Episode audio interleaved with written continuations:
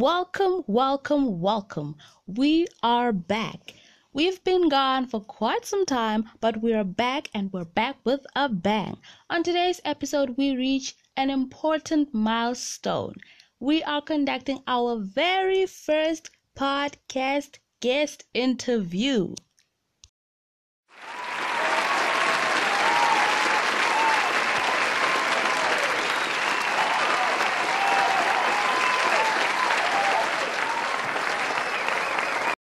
That's right, we have a phenomenal young woman who will help us unpack today's issue, which is mental health. I'll hand it over to you. Hi, I am Oratile Disetle. I am currently awaiting graduation. I have been studying international relations for the past three years, and I'm a mental health activist. Hi, Oratile. Hi, hi, hi. Mogele, man. Awaiting graduation. This is so amazing. I love to see such. It's so inspiring. Thank you. Thank you. So on today's episode, we we're tackling mental health, and it's it's it's a topic that's not really given much attention, especially to the youth. And I heard you say you are a mental health activist. So before we go into any other thing, would you care to explain to us what mental health is? I believe mental health is your psychological well being. When you're psychologically all right, it refers to your mental, it refers to your psychological well being. And there are conditions that may be associated with mental health. There may be conditions that are associated with your psychological well being, which may or may not be a danger to you and to others. So I believe that is how I would describe mental health. Yeah. All right. Thank you. That's a very uh, insightful explanation of what mental health is. And I trust and believe it gives people, you know, an idea of what it is because some people just assume, you know, and they just make misconceptions based on that. Um, can you also please explain to us what a mental health activist is, as um, it is known that you are a mental health activist? So, can you tell us what it is and what actually inspired you to be a mental health activist? Ooh, okay. um, a mental health activist is somebody who speaks out about mental health issues that are affecting them and other people. So I speak on behalf of people who are struggling, and I speak on behalf of myself as a way to heal. When I speak on behalf of myself, it is a way to heal. But when I speak for others, it is a way to get others to know that there are people that are actually struggling and there are actually people that need help. So I think that's the easiest explanation I can give. And the thing that inspired me to become one is because it wasn't until this year recently in May when I got diagnosed with bipolar disorder that um, it was months passed by when um, I was trying to deal with the diagnosis. I was in denial.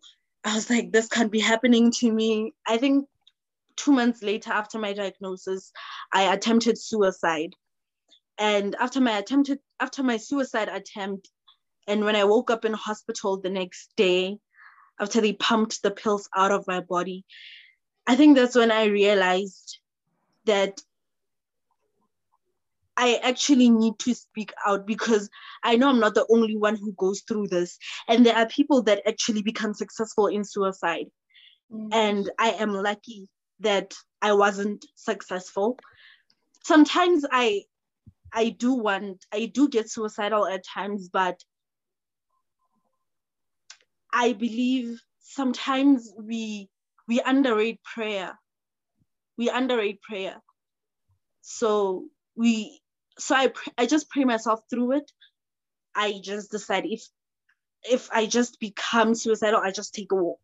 I go for a run. I do something. And that's what made me want to become a mental health activist because if I'm suffering, I can't be the only one who's suffering in this world. Out of 7 billion people, there is no way I could be the only one. And there are people who have it worse. Yeah. So yeah, I would like to help others.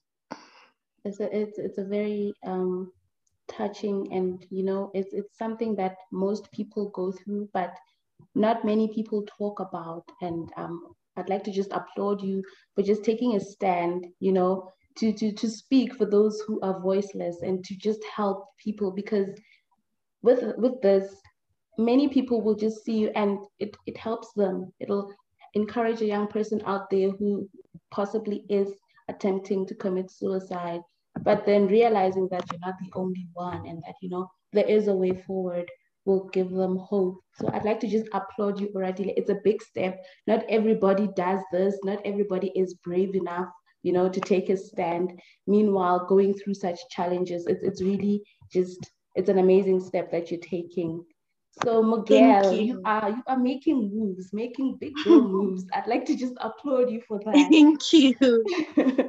so I'd like to just um ask if you can explain to us how this journey started, right? And you know, explain to us what challenges you face in terms of the mental health condition that you have, and give us more insight on what it is. Like you did mention that you okay. were diagnosed with bipolar uh, disorder. So can you just give us a brief explanation of what it is and um, how it has been, um, you know, living and, you know, coming to terms with it? Okay. Um, for the longest time, I've had anxiety. Um, but at that time, I didn't know what it was because I would just shake. Um, my heart would just start beating quickly out of nowhere. And it wasn't until 2019 um, when I started seeing my psychologist, and she told me that these are panic attacks. And she diagnosed me with anxiety disorder and, and depression.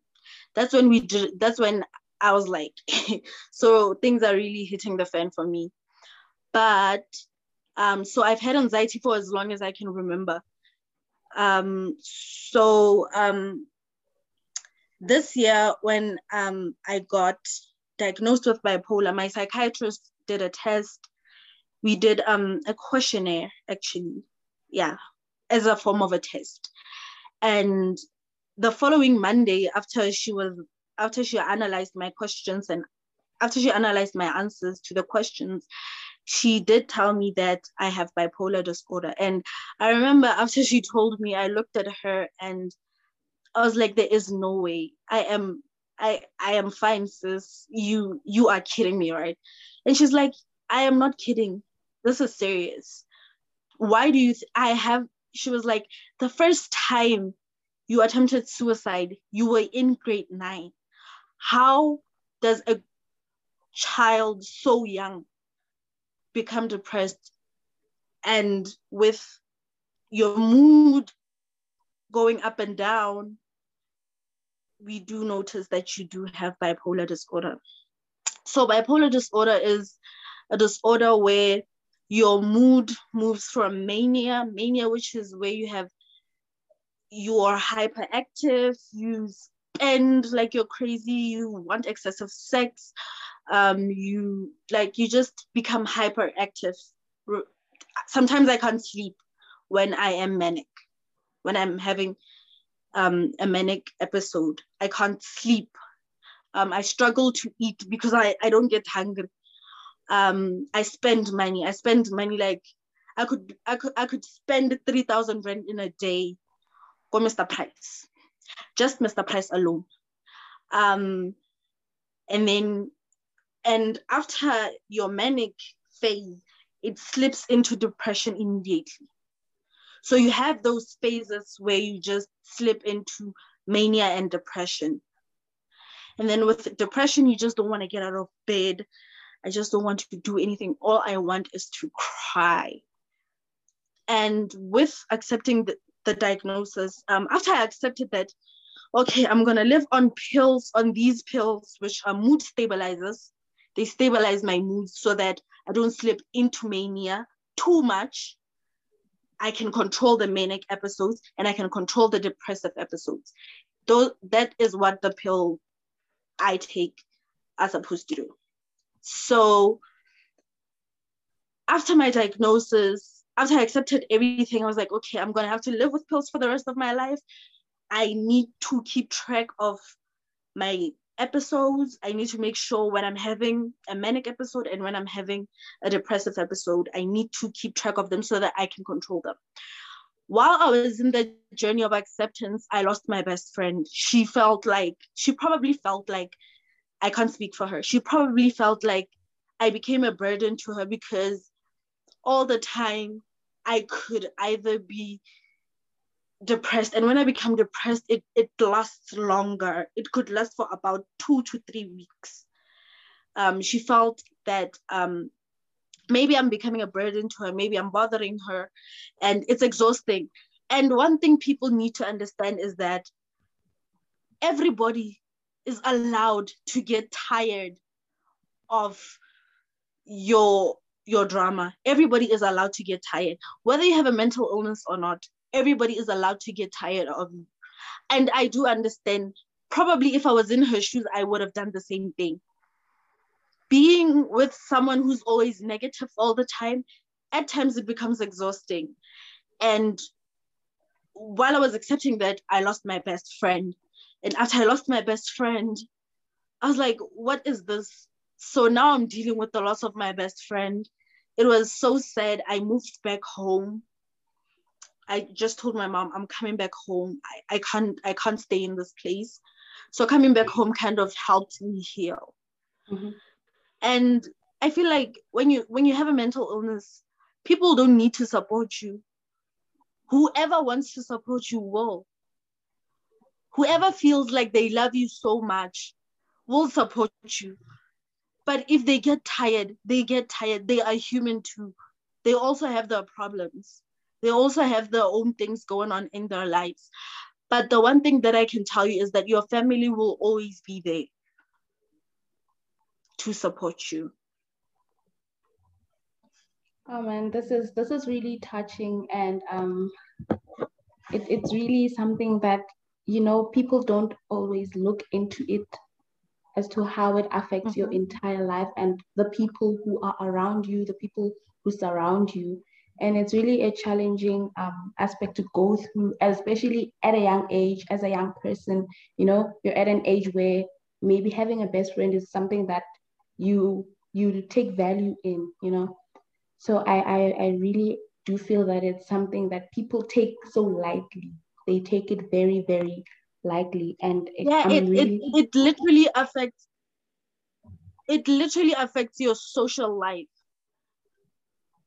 Your entire social life. Because at times you wouldn't want to be around people. You you you just deal with a lot of like you just deal with everything. Like it's it, you just deal with everything heavily and people don't don't understand that it i don't even have friends now i mean after her i was like yeah I don't know who's gonna listen to my endless drama. So here we are, cruising alone. Yeah, that was about to be my next question as to how your social life and you know your interaction with other um, peers has been since you um, were diagnosed.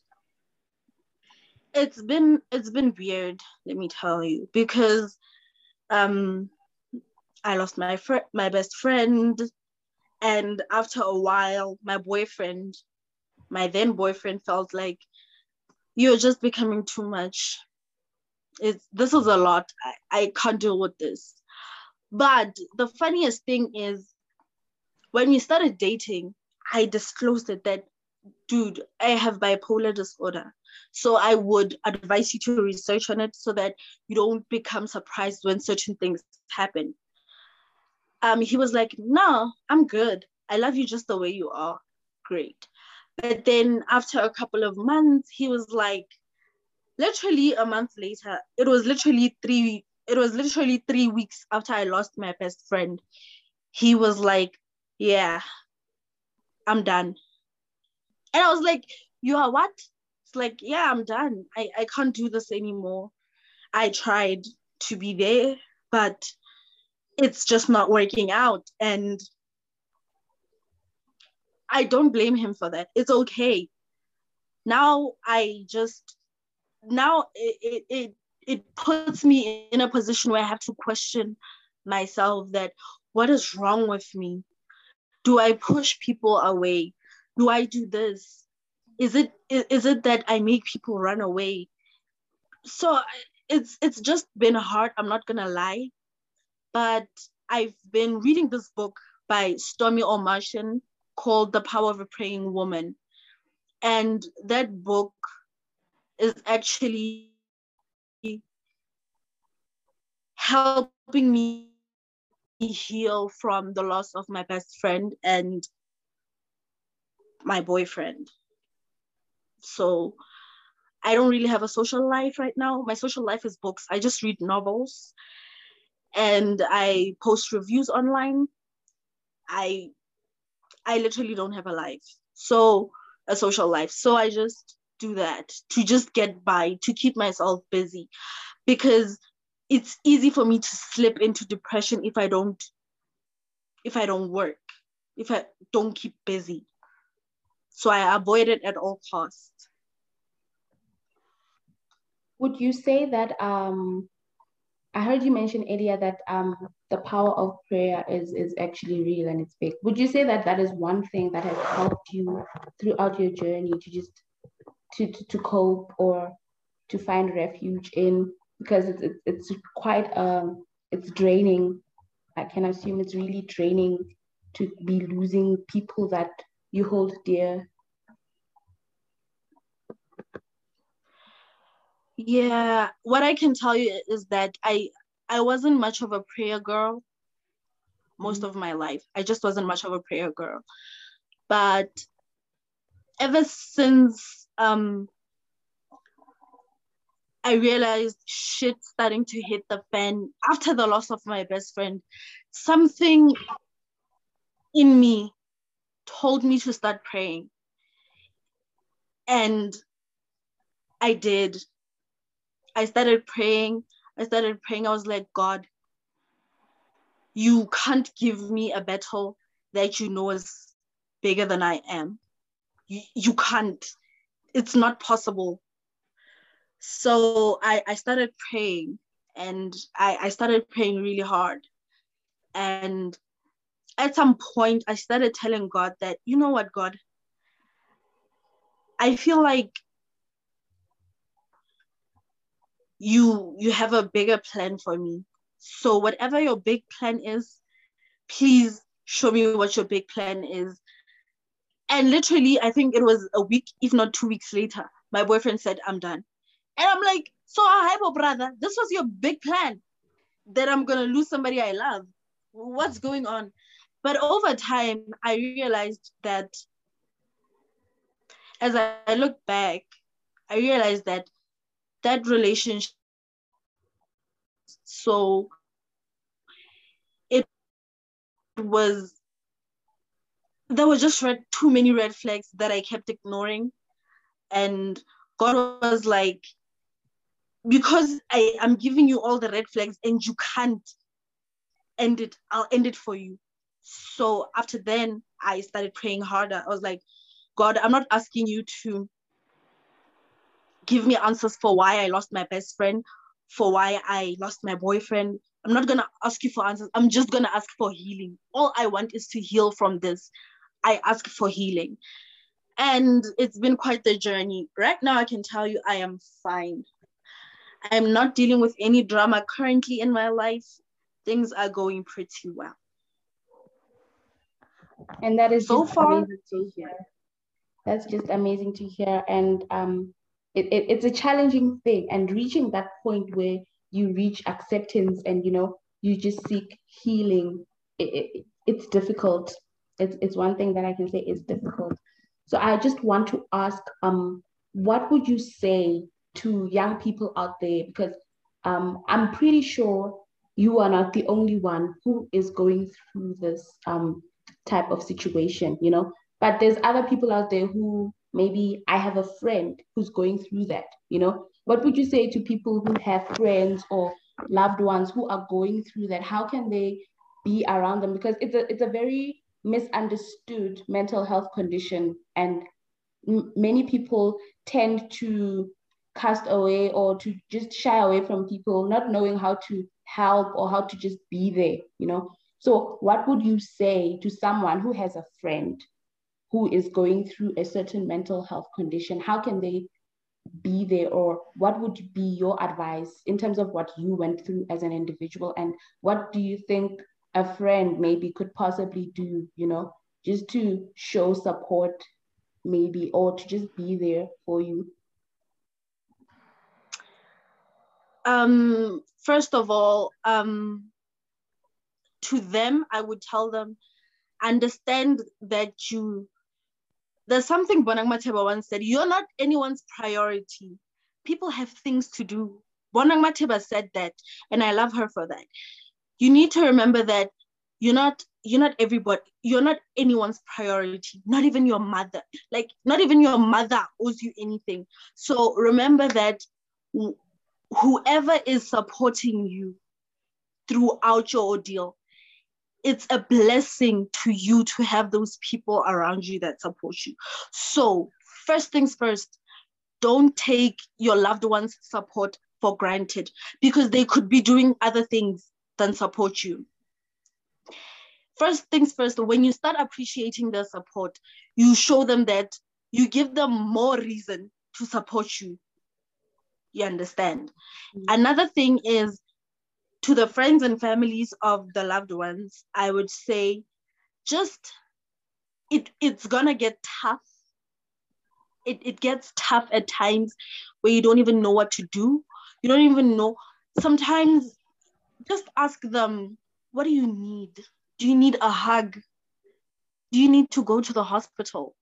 Like, just ask them, do you need a hug, a hospital? Do you need to go out for dinner? Some, do you just, do you want me to run you a bath?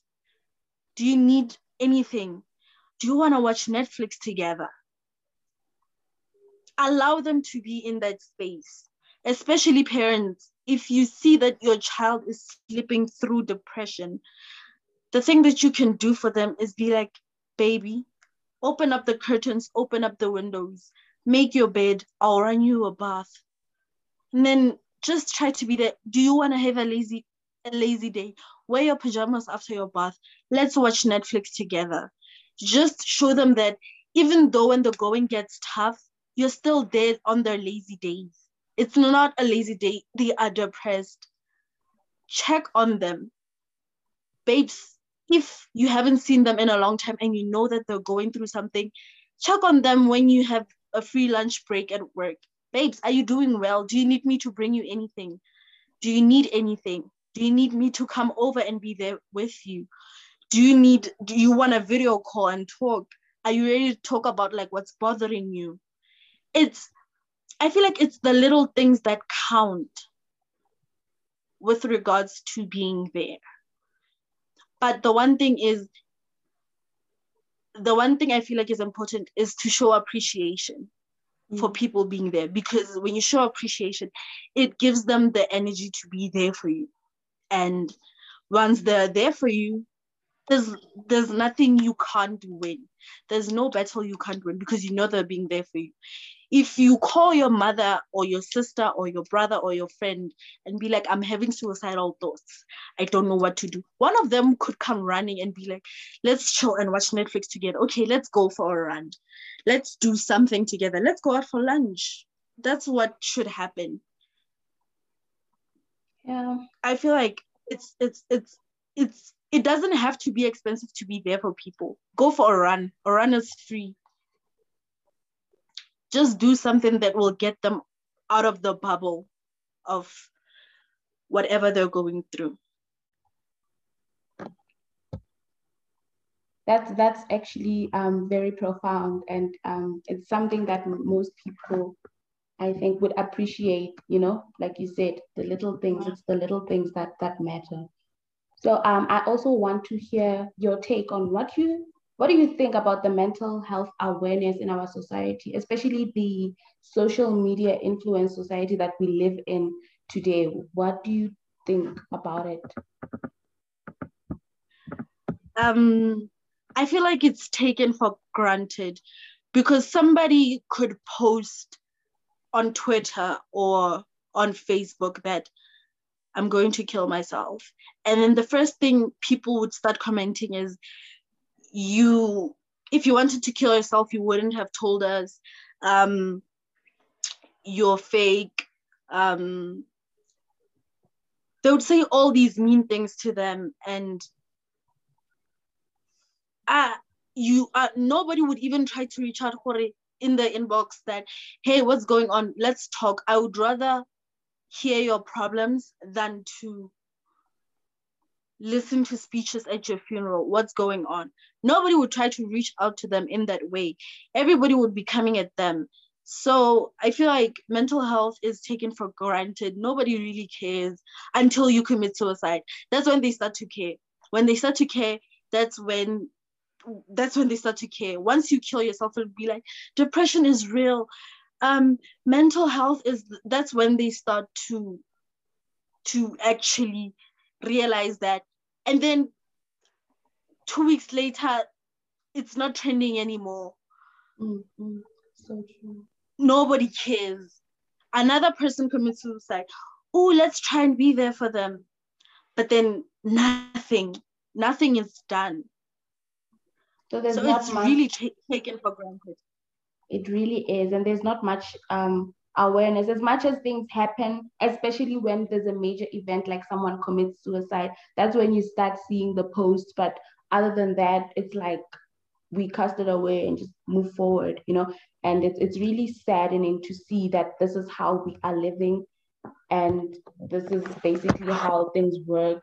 But I feel that with people like you, you know, standing up and coming out as a mental health activist, we can change the way society is because it's really, it's sad. It's it really is sad to hear that a young person committed suicide or they were going through certain problems and they never received any help or support or when someone tries to speak out they are being attacked they're being they're being told that they are fake or they want attention you know it, it really is just sad and um I would uh, would like you to just um, tell us more about you being a mental health activist and what are your plans going forward with this um, um, journey that you're going into.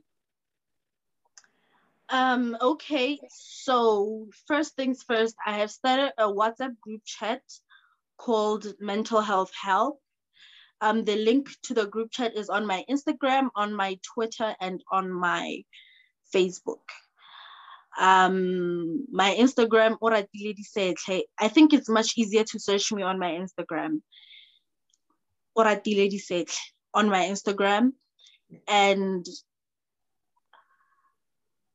this group chat is meant to help people vent if I am being suicidal, I'll text on the group that, guys, I am being suicidal. It's heavy. And then somebody would come up with no judgment whatsoever. Babes, are you okay? Let's talk. What's going on? Somebody would be there with no judgment whatsoever, but with understanding and advice and words of comfort. That's why I created the group chat. And going forward, I would like to start my own podcast in once I have settled in properly about mental health, I would also want to create a mental health foundation mm-hmm. where I help those who struggle with mental health. But building a fi- foundation would be something that is so big. So I want to have the financial capabilities to do that. Right now, I do not have the financial capabilities to have um, a foundation that would help them, but I would like to have that. That is part of my three year plan. At least in three years, I should have that foundation. At least if I failed in three years, please. That's what I ask God for on a daily basis. I just need the financial capabilities to just start this mental health foundation where I will where I will create a safe space for men and women because men also do go through stuff for men and women to be themselves and to talk about what they go through and to have somebody listen to them. My Instagram is Oratile My Twitter handle is at Ora2, I think. I'm not sure about my Twitter handle, but I think it's at Ora2. And then my Facebook is Oratile Rati Ora. That is my Facebook. That's where you can find the link to the group chat. Thank you. And I think this is a, uh, it's, it's it's going to work as a safe haven for most people because sometimes you just stranded you don't know who to talk to you don't know who to vent out to and i think it's venting out is really underestimated like we underestimate the power of actually venting out your feelings and not keeping them inside and how much that actually helps you to get over whatever it is that you're going through at the moment so this is a really great initiative to to help people out there because it's it's it's tough. It really is just tough. And um, I would like to just applaud you once more. And I'd like to have you on more episodes, be our regular right here on this podcast, you know, so we can help people, you know, help each other, you know, and just help everybody yes. Thank you so Thank much. Thank you for having me. Thank you so much. And continue to do the great job that you're doing rata rati girl and we we are very proud of what you are doing and yes man you're the best you are the best thank you thank you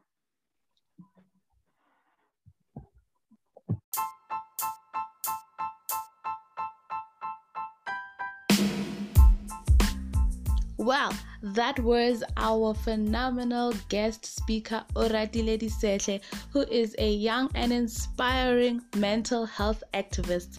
Be sure to return again because, like I said, we are back with a bang. Another episode will be coming up. Bye for now.